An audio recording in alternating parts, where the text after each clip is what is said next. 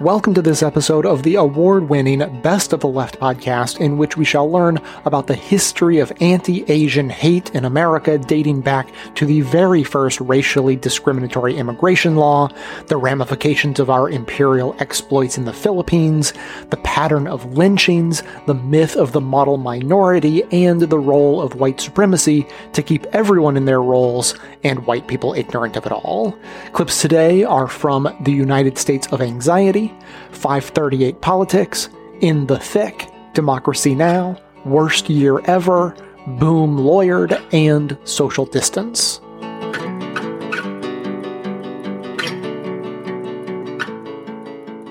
We now know all of their names Delaina Ashley Yaun, Paul Andre Michel, Jie Tan, Soon Chung Park, Hyun Jung Grant, Suncha Kim, Daoyou Feng, and Yong Ae Yue.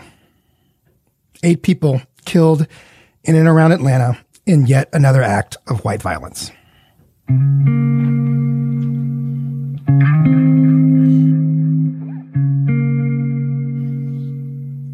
Seven of the victims were women, and six of them were Korean and Chinese Americans.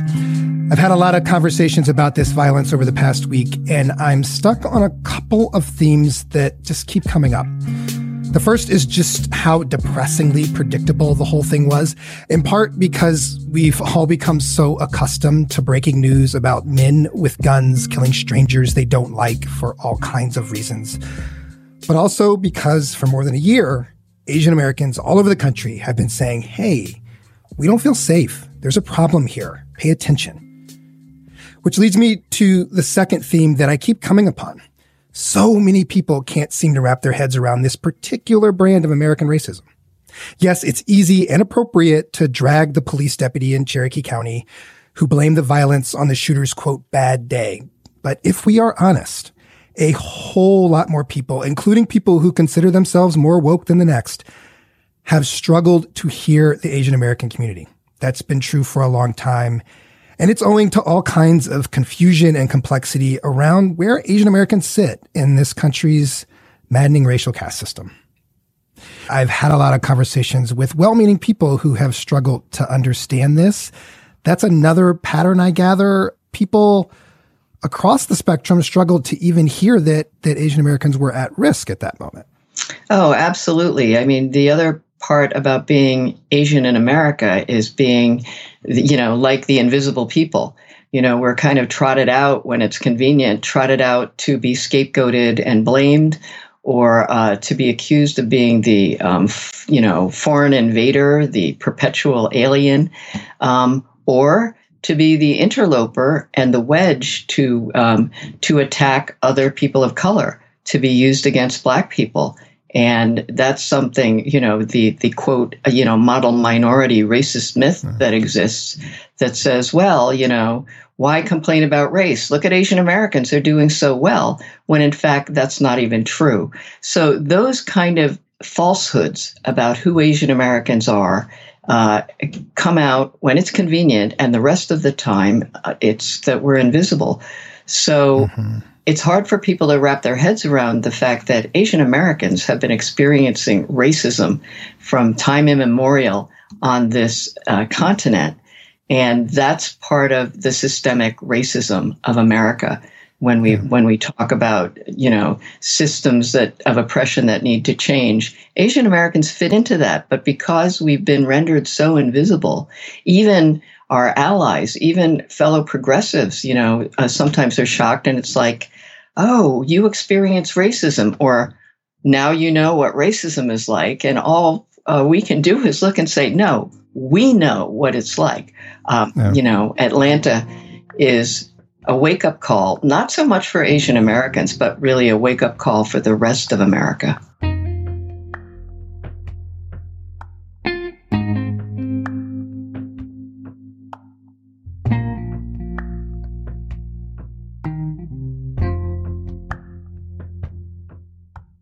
There is a long history, right, from the 1800s. So if you look at the Page Act in 1875, that was specifically designed to control the entry of Asian women because of either the reality or the stereotypes and some combination thereof in terms of what the gendered labor looked like when Chinese immigrants came to work on the railroads. Fast forward to the 1900s in terms of US military interventions abroad, as well as US military bases that exist to this day that create all sorts of problems in terms of how vulnerable sex workers and just Asian American women are throughout the world in terms of what US military interventions and military presence looks like. So what we're seeing here should not be seen in isolation to that larger historical and contemporary dynamic. I think it's quite important here is the history and the context in which these stereotypes evolve. So he mentions the Page Act of 1875. This is prior to the first major federal legislation, 1882 Chinese Exclusion Act. And the Page Act is created in part not because Chinese women are necessarily all prostitutes. It's created in part to reinforce that stereotype and to stop Asian people from multiplying in the United States. Because if you allow Asian women into the United States as you allowed Asian men in in order to man the work on mines, in laundries, in farms, then what you will do is produce more Asian people. So it's explicitly in the congressional record. One of the things we want to do, we meaning the federal government, is to limit the expansion of the Asian population in the United States. And that is part of the reason why the Page Act of 1875 is passed. And it's passed because under the justification, however, that it's going to be limiting moral turpitude. But as it turns out, it's instigated in order to stop Asian men from reproducing with Asian women. Now, to the extent that they then get with white women, white women then lose their citizenship status in the United States. Because if you married an Asian man at that time, you would lose your citizenship status. And by definition, your children could not become citizens. So it's not until 1952 with McCarran Walter that in fact Asian Americans can become naturalized citizens. So it's important to consider not only the immigration trajectory and the reasons behind this, the long-standing anti-Asian sentiment, which is different in a way, but also very similar to how it is that the United States treated African Americans during this period. They were not even humans, and they were still at this time in the mid 19th century not included into the body politic. It's important to also consider the colonial and imperial history of the United States. In the very recent past, who do we take as an entire country? We take the Philippines. And the Filipinos in the United States are, I believe, Karthick, correct me if this is incorrect, the second largest population of Asian Americans in the United States. The Philippines remains a part of the United States until it's given back to the Philippines, I believe, in the 1930s. And at this time, even now, the American colonial and imperial influence can be felt in the Philippines in the same way it is felt in Korea and in other places in Southeast Asia, Vietnam among them when we think about this, it's not just a question of military involvement, and it's not only Americans. I give you none other than the example of the euphemism of comfort women, which is really a term that we should stop using and instead recognize that women that are taken by the Japanese Imperial Army throughout its colonial and imperial ambitions in the 18th and 19th century are the sex slaves of women who were primarily Filipino and Korean. So this is a practice not just of American militarism and American imperialism.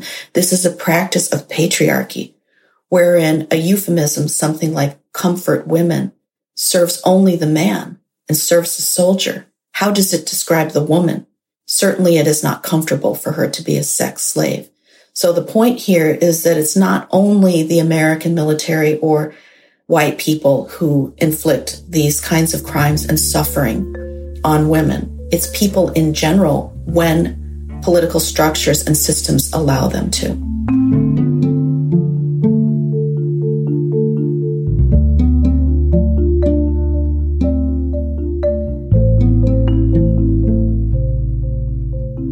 Let's go back to that judiciary hearing from last week where our former ITT guest, Erika Lee. Yes. She also testified. She's a professor of history and Asian American studies at the University of Minnesota. And she broke down this history of racist legislation against Asian Americans. Here's what she had to say. In 1871, 17 Chinese were lynched by a mob of 500 in Los Angeles. This was the largest mass lynching in U.S. history. In 1886, a mob of 1,500 forced out all of Seattle's Chinese residents. In the early 20th century, South Asians were expelled from cities, and Filipino Americans and Japanese Americans were attacked. Most recently, in 1982, Vincent Chin, a Chinese American, was beaten to death in Detroit because his attackers thought he was Japanese and blamed him for the economic decline in the auto industry. Throughout the 1980s, attacks on Korean shopkeepers and Southeast Asian refugees were widespread. After 9-11, hate crimes targeting Muslim, Middle Eastern, and South Asian Americans increased by 1600%. As these incidents reveal, Asian Americans have been terrorized. We've been treated as enemies. We've been discriminated against. The government of this country has not just ignored this problem, it has been part of the problem. Throughout much of our history, Congress and other elected officials have promoted and legalized anti-Asian racism through its laws and its actions. In 1875, Congress passed the so-called Page Act, which effectively barred the entry of Chinese women because lawmakers believed that all Chinese women were prostitutes. In 1882, Congress passed the Chinese Exclusion Act, the first federal law singling out an entire group for immigration exclusion based on race. By the 1930s, all other Asian groups, Japanese, Korean, South Asians, Filipinos, were also barred from the U.S. and prevented from becoming naturalized citizens. Asian immigration did not fully open up again until 1965. In 1942, President Roosevelt signed an executive order that allowed for the incarceration of 120,000 Japanese Americans as prisoners without trial. Because they were innocent American citizens of Japanese descent, by the way. And they were incarcerated by their own government and told that it was for their own good. Yeah. So, Sung Yeon, can you talk about this history and how do we grapple with the hatred, the anti-Asian hatred that is in the fabric of this country? Thank you so much for bringing that up. You know, when you were saying that earlier on and naming Page Act, I think you're one of the first reporters to actually start there. A lot of people start with the Chinese Exclusion Act, mm. which actually came after the Page Act, right? Exactly. So we have to remember that Asian American women, Asian women were targeted again, not just because we're Asian American and not just because we're women, but because we're distinctly those two things, right? As the first targets. And, you know, to name us as prostitutes in that legislation. I mean, if you read that language, exactly. right? That's not just neighborhood people trying to keep us out of their neighborhood. This is our Congress. Mm-hmm. In case people forget, you know, that this is our elected members of Congress writing these things down. And frankly, the way they continue to invisibilize our community in legislation and, and policy solutions hasn't changed too much other than to, you know, perpetuate the stereotypes that has harmed us that at best keep us you know, invisible and at worst puts a giant target on our back for exactly. hatred, mm-hmm. othering and sexism and misogyny. Mm-hmm. Yeah. And so, you know, we start with 1875 Page Act, but you move into the Second World War and Korean War and Vietnam War and you know, the occupation of the Philippines as well as other Pacific islands. I mean, I myself am, you know, I'm a Korean immigrant. I came to this country when I was 18 and the hometown where I am from called Chuncheon um, had a large U.S. military base where we lived. And, you know, m- my grandparents were really poor on my dad's side and they lived right behind the military base. And you know who lives in and around the military bases in Korea? Mm. It's always the poorest people. Mm-hmm. Mm-hmm. And they're completely shamed and shunned by the rest of society mm. because of the work, the economy that we're relying on mm-hmm. U.S. military personnel and the demand is sex. Right.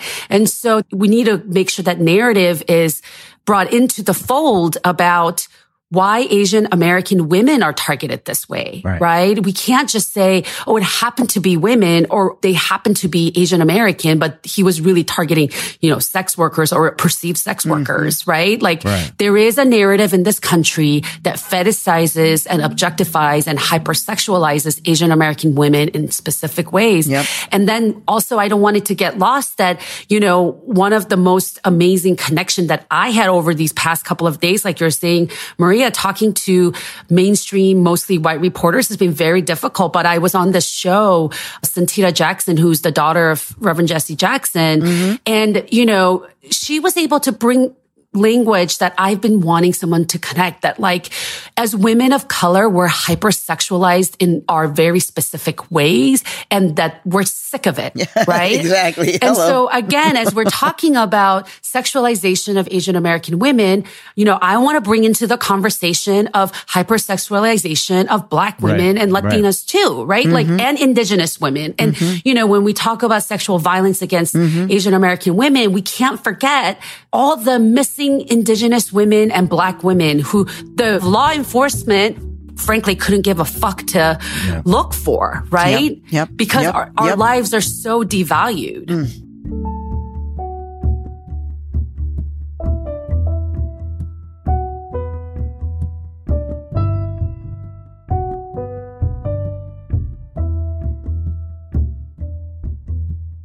You wrote an op ed in the Washington Post last April, almost a year ago now, that said this moment was coming. You said it felt a lot like the early 1980s. Can you take us back to that time, the, the, the early 1980s? What was it about that that was similar to now? in the 1980s actually actually that story begins in the 1970s because the America was in a series of economic crises they were oil crises where the uh, there was an oil embargo against the United States and gas prices and oil prices just shot up. People couldn't afford to drive their cars anymore. They're American made dinosaur cars that got maybe seven or eight or nine miles a gallon. Hard to imagine today, but um, you know, gas was so plentiful and cheap that those cars were, you know, adding to the fossil fuel crisis. And mm-hmm. so then when people couldn't afford to drive them anymore, um, the whole manufacturing sector of America tanked. We were in a, a recession throughout the country and a severe depression in the Midwest. I was in Detroit then. I had been an auto worker myself and got laid off during that crisis. And people were suffering. These were, you know, very steady jobs, um, high paying blue collar jobs that uh, people wanted to have. And when the um, auto industry collapsed, people who had, you know, 30 or more years of work, um, you know, in this industry suddenly had no future at all. Mm-hmm. Not just them, but their kids who they had hoped to uh, get into that um, industry as well. And so what we had was a country that was suffering, a region that was suffering, and and initially people were pointing fingers. You know, the uh, UAW, the workers blamed the companies, the companies blamed the workers, and it just went on and on until there was a, a kind of an aha moment. Let's blame Japan. Japan yeah. is at fault for America's problems because they could make fuel efficient cars, and therefore um, Japan was the enemy there was, you know, uh, it was like an echo chamber across the country where there was so much hatred that was spewed. Let's send another atomic bomb against Japan. Let's, you know, get the enemy. Let's eliminate the enemy. And what do you do when there's an enemy and an existential threat? You kill them. And that was repeated over and over again um, about Japan. And then anybody who mm-hmm. looked Japanese had a target on their heads yeah. until one day a Chinese American uh, named Vincent Chin was out celebrating um, his upcoming wedding that week, and two white auto workers saw him and said, It's because of you mother F's that we're out of work.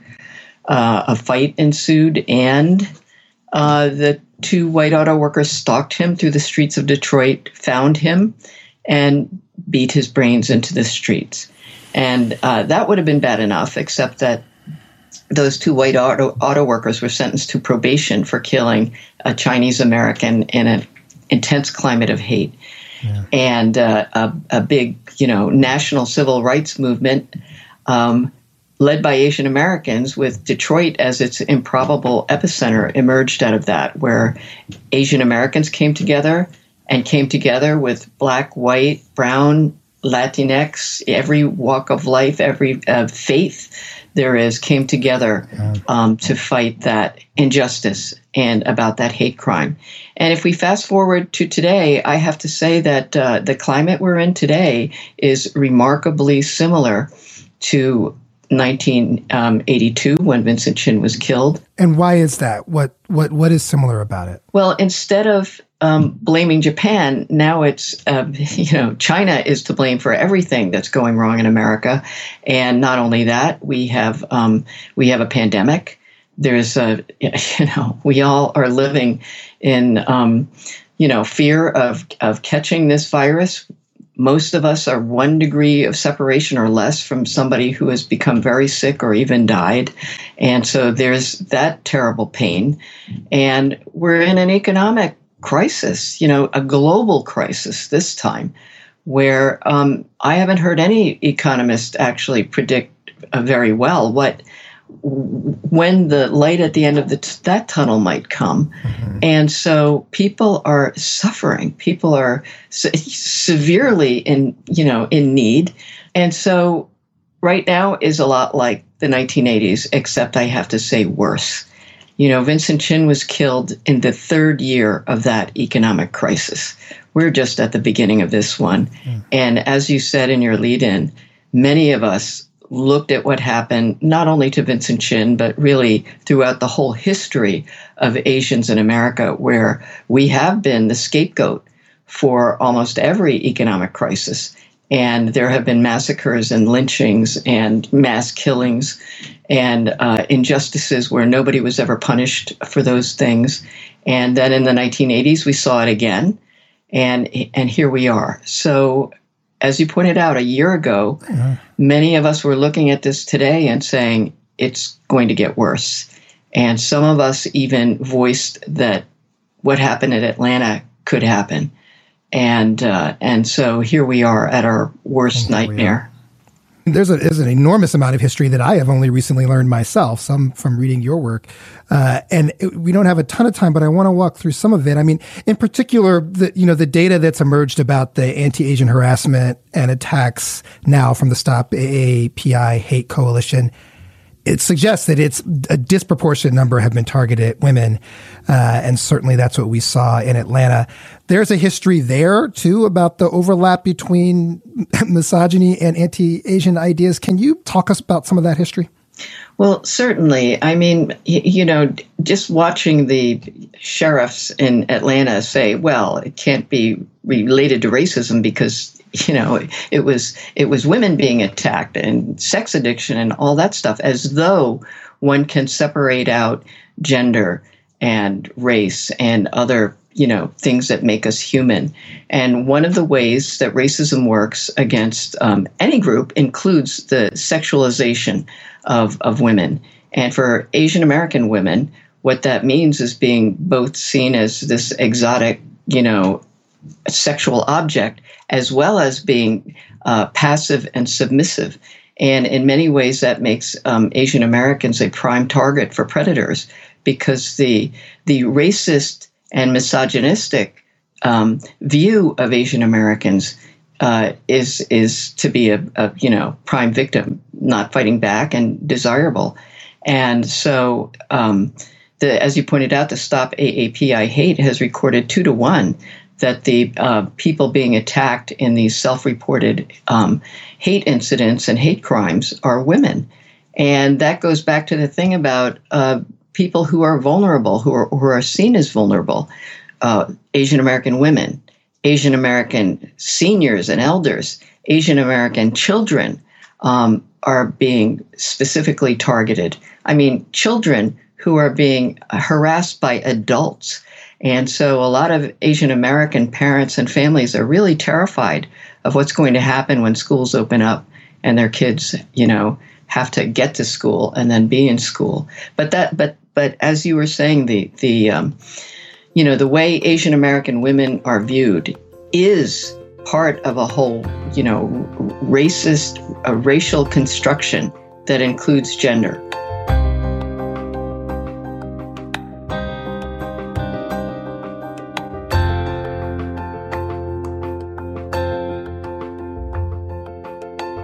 Nguyen, if you can talk further about the history targeting Asian Americans and the uh, violence targeting Asian Americans going back more than a century. Well, I'm coming to you from Los Angeles, and one of the well, the worst mass lynchings in American history happened here in downtown Los Angeles in 1871, when a mob of about 500 uh, white and white men uh, murdered uh, 17 Chinese men and boys. And this was not an isolated incident. This was taking place throughout the Western United States. Uh, even I have learned some of these incidents. Most recently, I've learned about uh, an incident in in Oregon in 1884 where 34 Chinese miners were murdered. And so what happened was that Chinese immigrants had come to the United States to work on the Transcontinental Railroad, and when their usefulness was expired, they were they were let go and had to make a living for themselves in the American West. And anti-Chinese fervor uh, among the white working class was was you know. Uh, was encouraged by the media and by politicians, again, scapegoating a, a, an Asian other in the United States to to uh, to deal with white working class economic frustration. And other Asian populations that came after the Chinese were also subjected to these kinds of, of feelings. Obviously, there was the Japanese American internment when 120,000 Japanese American people, many of them citizens, were put into concentration camps, even though people of German and Italian descent were not. Uh, racist incidents against Asian Americans have proliferated in the last few decades as well, most notoriously the murder of Vincent Chin in 1982. He was a Chinese American who was mistaken for Japanese by two Detroit auto workers who were frustrated by Japanese economic competition and they beat him to death with a baseball bat. They did not spend uh, any time in jail. Uh, in 1989, five Cambodian and Vietnamese schoolchildren were shot and killed in a Stockton schoolyard massacre by a white gunman, which I feel is a direct outcome of uh, you know the wars in Cambodia and Vietnam that the that the United States fought. Uh, in 2012, in 2002, I'm sorry, uh, uh, six uh, Sikh worshippers at a Gurdwara in Oak Creek, Wisconsin, were massacred by a white supremacist gunman. And these are just some of the most notorious incidents. But again, throughout American history, from the 19th to the 20th century up until the 21st century, we've seen repeated incidents of eh, both singular and mass anti Asian violence taking place periodically.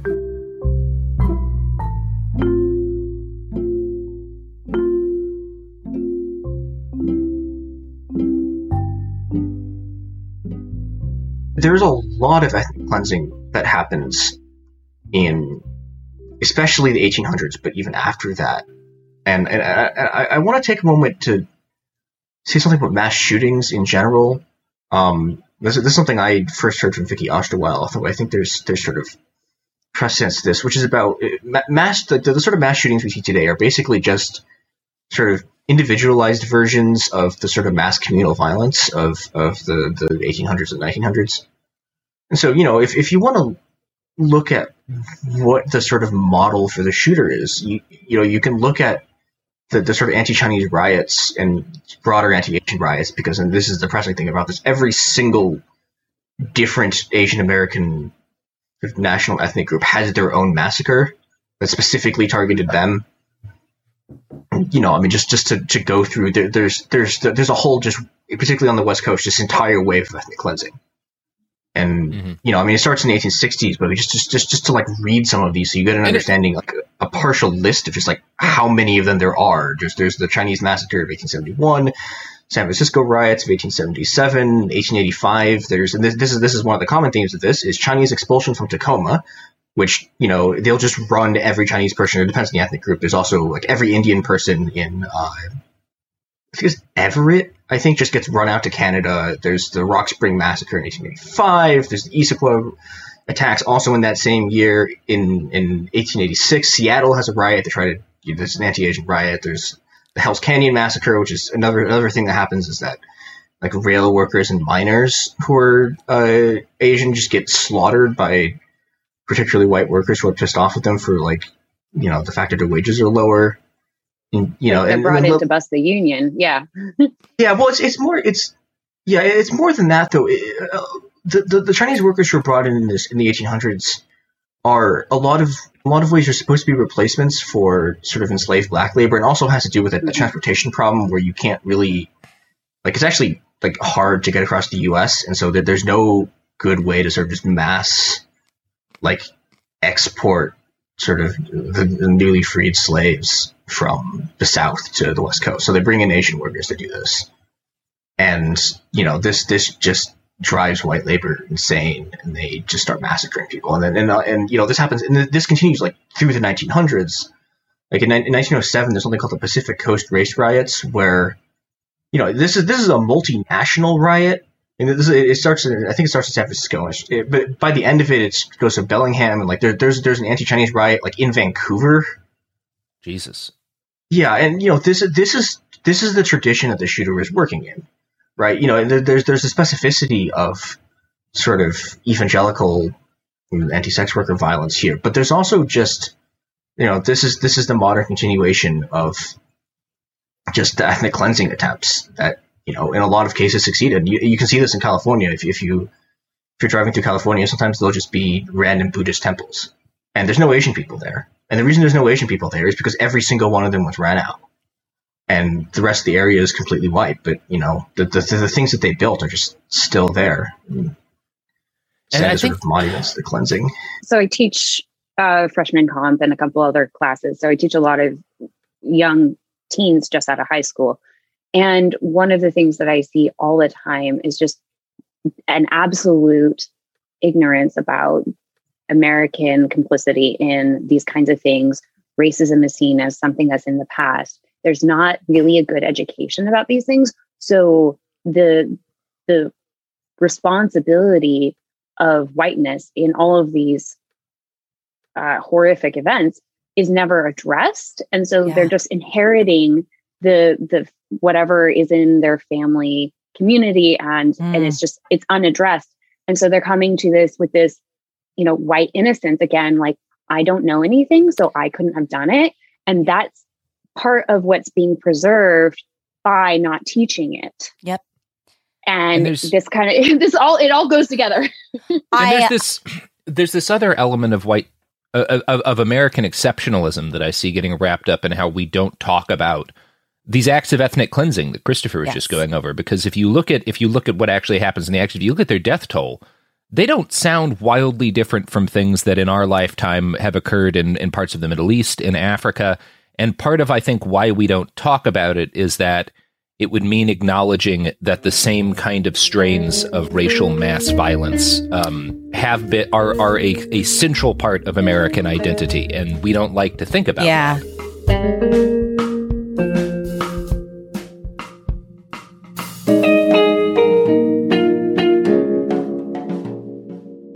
reached the activism portion of today's show. Now that you're informed and angry, here's what you can do about it. Today's activism take action to stop Asian hate and protect AAPI communities. The Stop AAPI Hate Reporting Center was launched in March of 2020 in response to the escalation in xenophobia and bigotry toward Asian American and Pacific Islander communities in the wake of the COVID 19 pandemic. Their goal is to track and respond to reported incidents of hate, violence, harassment, discrimination, shunning, and child bullying. Additionally, they provide multilingual resources, support community based safety measures and restorative justice efforts, and advocate for local, state, and national policies that reinforce human rights and civil rights protections. This work is done with the understanding that in order to address anti Asian racism, we must work to end all forms of structural racism against Black, Indigenous, and other communities of color. On their Act Now page, the organization lists a number of resources, including what to do if you're the victim of or witness to an incident of hate, and ways you can get involved to help make lasting change. These include encouraging those who have experienced or witnessed acts of hate toward AAPI communities to report an incident at stopaapihate.org. The reporting form is available in 11 languages, and these reports guide policy development and advocacy donating to local efforts through the Movement Hub, a platform of 40 US AAPI organizations that advance racial equity and intersectional justice and are all part of the Shared Liberation Network. Asking your elected officials what they're doing to increase resources for survivors and their families and for intervention and prevention based programs, such as anti racism education in schools and communities advocating for expanded civil rights protections that would safeguard Asian Americans and others from harassment and discriminatory treatment in private businesses, supporting ethnic studies in your local school districts and educational institutions, which teaches the sources of our country's anti-Asian racism and helps promote racial empathy and solidarity. And of course, supporting local Asian owned businesses, which have been impacted before the first COVID 19 case was even confirmed in the US. Go to stopaapihate.org and click Act Now for more actions, details, resources, and more. The segment notes include all the links to this information as well as additional resources. And as always, this and every activism segment we produce is archived and organized under the activism tab at bestoftheleft.com. So if supporting AAPI communities and ending white supremacy is important to you, be sure to tell everyone you know about taking action to stop Asian hate and protect AAPI communities so that others in your network can spread the word too. Do you see the breeze blowing? Can you feel the winds have changed?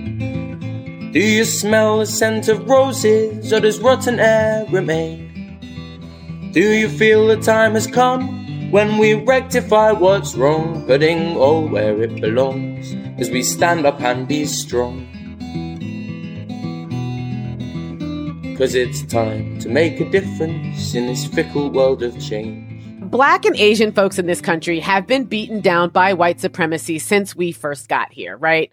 From slavery and the need to add a constitutional amendment to recognize black people as full people and citizens to the Chinese Exclusion Act, which explicitly barred Chinese people from immigrating into this country. And then when they did immigrate into this country to build railroads and to help develop the economy, Asian American, Chinese American women were excluded from coming because they didn't want Chinese people building families here. Right. And then, of course, we have the internment of Japanese Americans during World War II, but not German Americans, which is nice. And so it's just clear that anti Asian sentiment runs as deep as anti Black sentiment, and we don't really talk about it enough. And from a personal standpoint, I've been really distressed watching the, the conversation play out on Twitter because I'm seeing a lot of finger pointing on both sides, right? Like I'm seeing Black people responding to this to sort of calls that black people stand in solidarity with the AAPI community. I'm seeing black people respond with, well, you know, they're racist too, and they're anti-black too. And every time I go into a beauty sh- supply store run by a Korean family, they always follow me around the store. And then I'm seeing people on the other side saying, well, you know, in Oakland and in certain in the Bay Area and certain areas of the country, the violence against Asian Americans is perpetrated by black people. And, you know, it's just these are stereotypes that I don't find particularly useful, and I find it distressing that that's the the tenor of the conversation right now. Precisely because this is a white supremacy problem.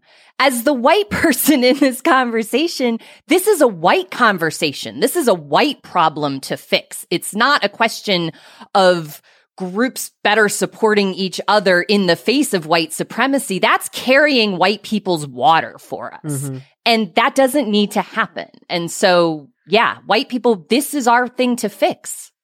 And, you know, part of this conversation, it all comes back to stereotypes, right? Yep. Like, why is it that when I walk into a Korean beauty supply store in Oakland, I'm followed around. Mm-hmm. It's because of stereotypes about black criminality. And where do those stereotypes come from? White supremacy, right? And, and, and so when we talk about when, when, for example, the lawsuit that was filed on behalf of Asian Americans against Harvard saying that Asian Americans are discriminated against in affirmative action programs and that less qualified black people are being let in to schools in place of Asian American people. Mm-hmm. Well, that plays on this mo- this model minority myth, right? That Asian American people came to this country and and assimilated so well, and they're highly educated. And there are even people who say that Asian Americans genetically have higher IQs, right. which is nonsense. So Asian American people feel this compulsion to assimilate, and then their assimilation is used as a cudgel against black people. Why can't you do better? Why aren't you smarter? Why aren't you getting into better schools? And that is a tool of white supremacy, right? White supremacy pits people in ethnic minority groups against each other in service to white supremacy, right? Right. Because if if white supremacists, if racist white people can keep black people fighting Asian people, fighting Jewish people, fighting Latino people, then that's just better for white supremacy altogether, right? Because that means white supremacy continues to thrive. So I really would just like people to think about that when they are engaging in these conversations because this is a difficult time for the AAPI community. It remains a difficult time for the black community in terms of p- police brutality. And we really should be supporting one another, not pointing fingers at one another. Absolutely. And just to build off that point, it feeds into this mythology that the white community has created about a scarcity of resources and a scarcity mm-hmm. of access to power. And that, of course, is designed to keep white folks in power and fully resourced. And so fellow white folks knock that off. This is our time to step up and forcefully counteract those narratives because we're really the only ones that can do that. And along those lines, we are going to talk about a particular type of bill. It's called PRENDA, mm. which is the Preborn Non Discrimination Act. And we're going to talk about the ways in which Black and Asian women are particularly hurt by these stereotypes that we've been talking about and how they infect and infest conversations around reproductive rights. Yep. So there's a Texas lawmaker who's introduced this bill, Prenda, right? Mm-hmm. And this bill essentially bans race and sex selective abortions.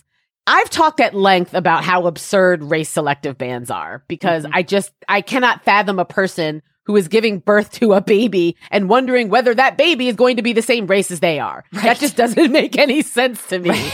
right. I, it's just, it's ludicrous. But you can I tell do, a white person thought of this by that right. very framing. exactly. Like, I'm black. Is my baby gonna be black? Because if it is, I need to get an abortion. Like, this is just not a conversation that ever happens. But I do want to talk about the sex selective portion of the ban. Yeah. So, Prenda bans abortions for certain pregnant people based on their reason for ending the pregnancy, right? Including for people who end pregnancies due to sex preferences. And this is a law that is rooted in truly pernicious anti-Asian American Pacific Islander stereotypes about child preference in Asian communities, right? Mm-hmm. So yep. these sex selective abortion bans operate on this extremely racist and xenophobic assumption that Asian immigrants in the United States are going to exhibit the same sex preferences for male children that may have existed in their countries of origin. And so the impetus behind this legislation is that Asian American pregnant people, Asian American women, in particular, immigrant Chinese and Indian women, will prefer sons over daughters and therefore make reproductive care decisions based on the sex of their fetus. I, I mean, tell me this no, isn't happening. It's absolutely not happening. Okay. Of course it's Good. not happening. It's just, as I said, it's racist and xenophobic nonsense that is just false. Yeah. And there are even studies to prove that it's false. There's analysis from the National Asian Pacific American Women's Forum, uh, also called NAPAWF. it's N-A-P-A-W-F. You'll see that acronym, but it's the National Asian Pacific American Women's Forum. And they have analyses that show that foreign born Chinese American, Korean American, and Indian American women are having more daughters than white American women on average. More daughters. More. More. So yeah. not only is the thinking racist, it's racist and wrong. Right. I mean, right. the bottom line is that AAPI people get abortions for all sorts of reasons and trying to control the biological sex of the child simply isn't one of them, despite what anti-choice numpties in Texas say about it. Right. So the takeaway from this discussion is that sex selective abortion bans are racist and xenophobic. They mm-hmm. serve absolutely no purpose and they simply ratchet up the sorts of stereotypes that folks believe about AAPI communities. So there's a direct line from that sort of racialized misogyny about AAPI women to the type of violence that we're seeing against Asian communities right now. Absolutely. And I feel like that that is something that we should all think about. And that is something that we need to sit with as we support our Asian American brothers and sisters who are really in crisis right now and who are struggling to deal with this gross uptick in violence against them.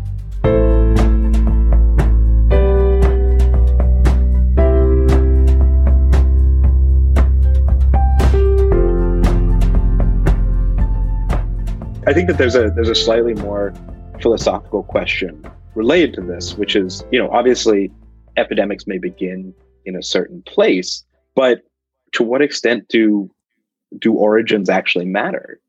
Mm-hmm. Uh, especially once you know we've seen the epicenter of of this pandemic move from uh, you know China to to Italy to and then to kind of take up home for a very long time uh, in in the United States. How do we equate geography and threat when you know epidemic epicenters do tend to tend to move and shift? And this is something that the WHO you know has challenged, which is the naming of diseases for their their point of origin. Yeah, several diseases have been renamed to kind of reduce that stigma. It's one of the reasons you know COVID nineteen is COVID nineteen, and SARS CoV two is you know it's completely devoid of, of any geographic signifiers. The one disease that I think really sticks in the minds of people today is still you know Ebola virus disease, which is named after the Ebola River. So what, what we're seeing, and I think and I think the variants are bringing up this conversation again, is you know while it's important to understand and control a disease within a specific geography, the conflation of a place as somehow the cause of the emergence or spread of a disease is where we run into uh, very very real challenges where culturally specific, racially specific, nationally specific uh, stereotypes and anxieties start to emerge. And that's really what we fundamentally need to combat against because it leads to very, very bad um, public health policy. And it also leads, obviously, to very significant resentments, which simmer over and lead to oppression in so many different ways. Yeah.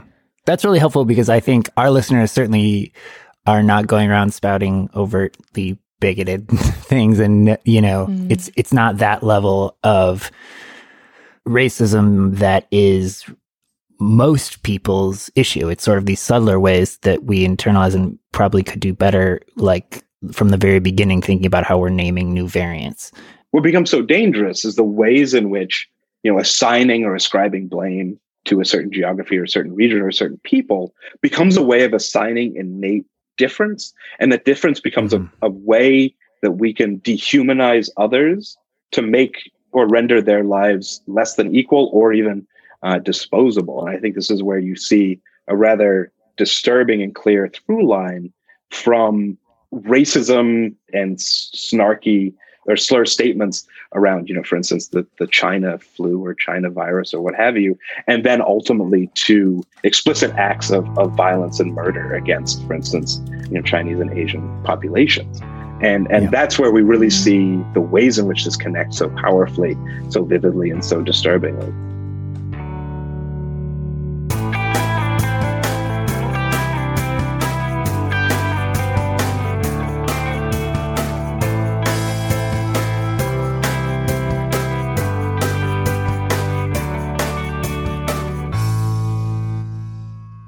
We've just heard clips today, starting with the United States of Anxiety saying the names of the Atlanta shooting victims and highlighting the invisibility of Asian people in America. 538 Politics dove deep on the history of anti-Asian legislation, U.S. empire, and the Philippines in the thick ran the list of violence and legislation against Asians and the targeting of Asian women in particular. The United States of Anxiety explained the anti-Japanese sentiment that flared due to the oil crisis. Democracy Now! ran an additional list of anti-Asian violence. Worst Year Ever explained the connection between ethnic cleansing events and white ignorance of Asian history in America. Boom Lawyered broke down the ways that white supremacy keeps minorities divided and white people ignorant, and Social Distance addressed the dangers of assigning origins for diseases when there's no benefit to doing so and horrific inevitable downsides. That's what everyone heard, but members also heard bonus clips from the United States of Anxiety discussing the myth of the model minority and the way commentators strive to discount the relevance of history. And Worst Year Ever had a conversation about the religious influences on the Atlanta shooter, including purity culture, the relationship between Christian fundamentalism and women, and deeply pervasive shaming about sex. For non members, those bonus clips are linked in the show notes and are part of the transcript for today's episode, so you can still find them if you want to make the effort. But to hear that and all of our bonus content delivered seamlessly into your podcast feed, sign up to support the show at bestofleft.com slash support or request a financial hardship membership because we don't make a lack of funds a barrier to hearing more information. Every request is granted, no questions asked. And now, we'll hear from you.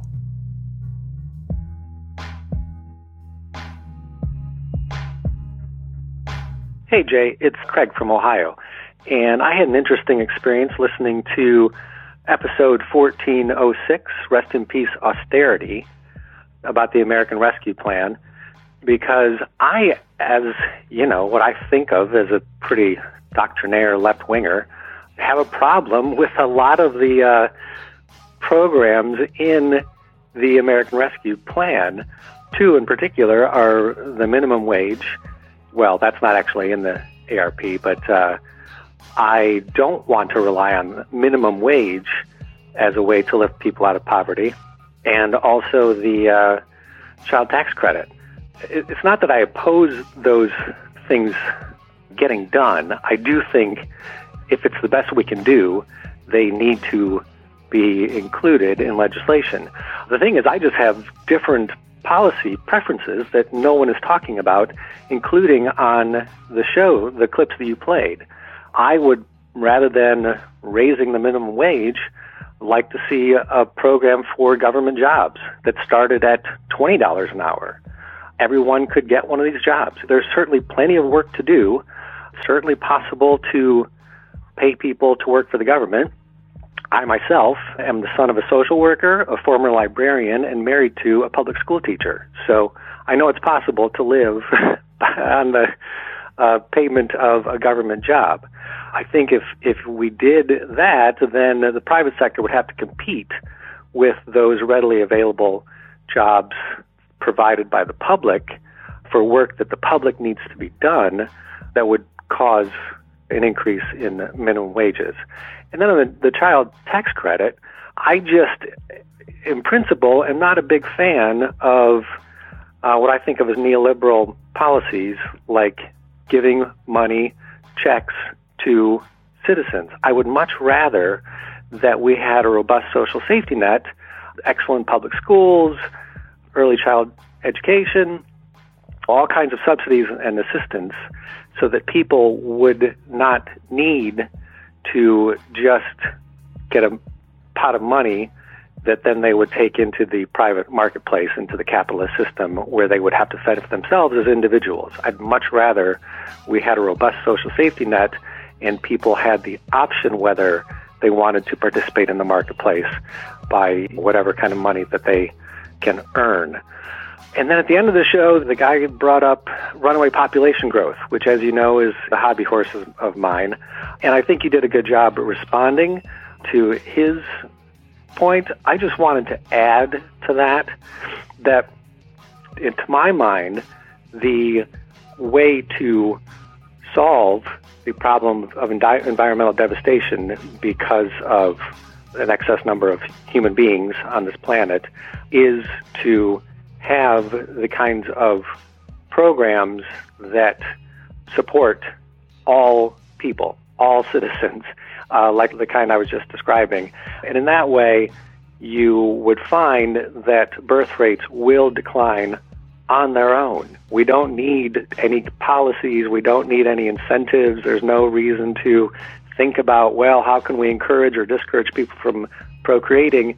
We will do it on our own if we have the kind of educational system, social safety structure, and just general support of your community, we know from years and years of study that population birth rates goes down when a society is functioning at a high level with the kinds of safety nets that are supporting all citizens. Okay, thanks for your time. Talk to you later. Bye bye.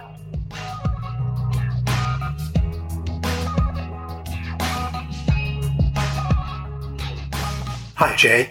This is Rich responding to your comments about my previous audio clip, which pointed out one serious problem in the American Rescue Plan. As I said, it increases the child tax credit. In your response, you cited a study that says spending on child poverty does not increase births. This study would apply to programs like aid to families with dependent children. For years, I've criticized Bill Clinton for getting on board with John Kasich and other Republicans to cut back this program. For those who don't know, AFDC attempted to reduce the worst effects of abject poverty on children. But that was too much for Republicans, who not only insisted it be cut back, but renamed temporary assistance for needy families because they wanted to shame these families with a pejorative in the title. You should not think I'm against helping children in poverty. I can only imagine the struggle they face. Ending poverty is an entirely appropriate goal for our society. Then no child will grow up in poverty. However, programs to help child poverty are completely different from tax credits, which aren't directed at helping children in poverty. They only incidentally help some children in poverty, but they are instead intended to give parent money to parents. This is a completely different issue. Many parents, unfortunately, don't get to plan their families before they have children. It would be great if they could all do that, which is why I have Planned Parenthood on a revolving contribution. But for a very large percentage of parents, it is fair to say they consider whether they can afford to raise a child before having one. For these parents, knowing the government will give them a substantial cash payment every month will enable more of them to afford to have a child. I don't need a study to know that this will increase population. It would be one thing if this were a temporary response to the pandemic. It could be argued that parents are particularly burdened, but the people behind this increase to the child tax credit want to make it permanent. If it becomes permanent, it will be a permanent incentive for population growth. One of your responses was that it's racist to say aid to poor children is an incentive to population growth. It is no doubt true that many people opposed AFDC because they thought more black mothers got this aid, which was never true. It would not surprise me if Republicans invented their attack on AFDC with the intention of using racism for political gain. None of this applies to the child tax credit. There is, however, a question of discrimination. The child tax credit is discriminatory. It values parents over non parents. In implementing it, the government is making a value judgment, which says that it is better for people to decide to have children. This should be a personal decision, and the government should not weigh in. The good news is that the increase in the child tax credit in the American Rescue Plan does have one enormous benefit. As other people have noted, it demonstrates the government can make direct payments to individuals. It demonstrates how we can create a universal basic income, where we make a direct payment to all working age adults. Andrew Yang, in his presidential bid, talked extensively about the benefits of a UBI, but I want to concentrate on just one. Democrats have so far failed to increase the minimum wage to $15 an hour. Our opponents were able to exclude it from the American Rescue Plan because they claimed it didn't fit the rules for reconciliation. A direct payment to every working age adult, however, does fit those rules. And we know this because the boost to the child tax credit was passed under reconciliation. My suggestion is we ditch the child tax credit and provide a weekly payment to each person 18 to 67. We can get the same effect as the minimum wage increase with a payment of $300 a week. A person working 40 hours a week for $7.25 an hour would then have a weekly income equivalent to earning $14.75 an hour. This benefit would be immediate. We would not have to wait four years for it to take effect. We could then work on decreasing costs for working people. By implementing a single payer healthcare plan, for example, we could take steps to additionally increase wages towards what people actually need, such as ending the trade deficit. In most of the country, a living wage for a person with a child is at least $25 an hour. If we could reach that goal, then individuals could decide to have a child without the risk of plunging themselves into poverty. So please join me in asking for an end to the child tax credit and the immediate implementation of a universal basic income. It's better public policy, and the Democratic Party has the power to implement this right now. Thank you for your hard work to provide Best of the Left, And thanks for the opportunity to speak out about these issues.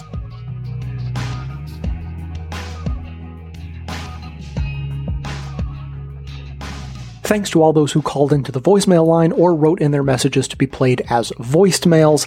If you'd like to leave a comment or question of your own to be played on the show, you can record a message at 202-999-3991 or write me a message to j at bestofleft.com. If you have thoughts on the child tax credit, as we just heard from those two callers, or uh, the ongoing debate, which sort of came up incidentally between a universal jobs guarantee and a universal basic income, please keep those coming in. For today, though, I want to expand a bit on the main topic for today, and or one aspect of it, which is about white ignorance being a fundamental part of white supremacy.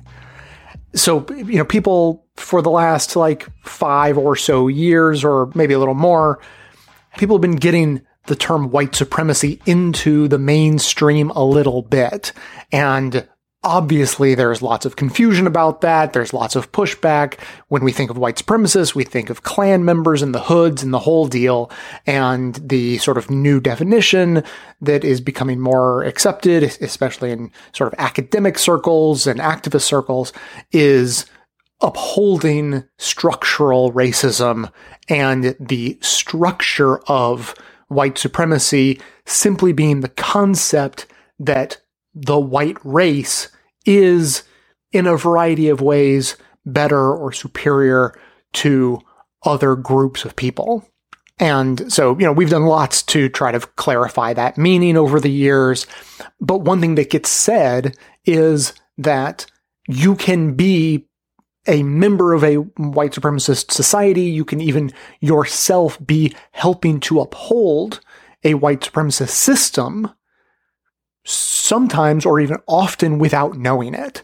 And I think that that blows people's minds. They have no idea what that could possibly mean. How could you be racist without knowing it? Their idea of racism is having a hatred in your heart for other races. And so the, the confusion really gets exacerbated at that point. But I think that ignorance being a fundamental part of white supremacy is a really concrete example of what we mean. Because if ignorance is part of the problem, then everyone is affected by it by default. We all start ignorant and then go through life learning things. But if there are these really fundamental aspects of our history that we remain ignorant to, and that our collective ignorance helps perpetuate harmful systems, well, then that's a really good example of how we can all be effectively helping to perpetuate a white supremacist system without having any idea we're doing it. So Imagine that we lived in a country with a long history of anti Asian discrimination, but collectively decided to not talk about it. First of all, who would be making those decisions to not talk about it and why?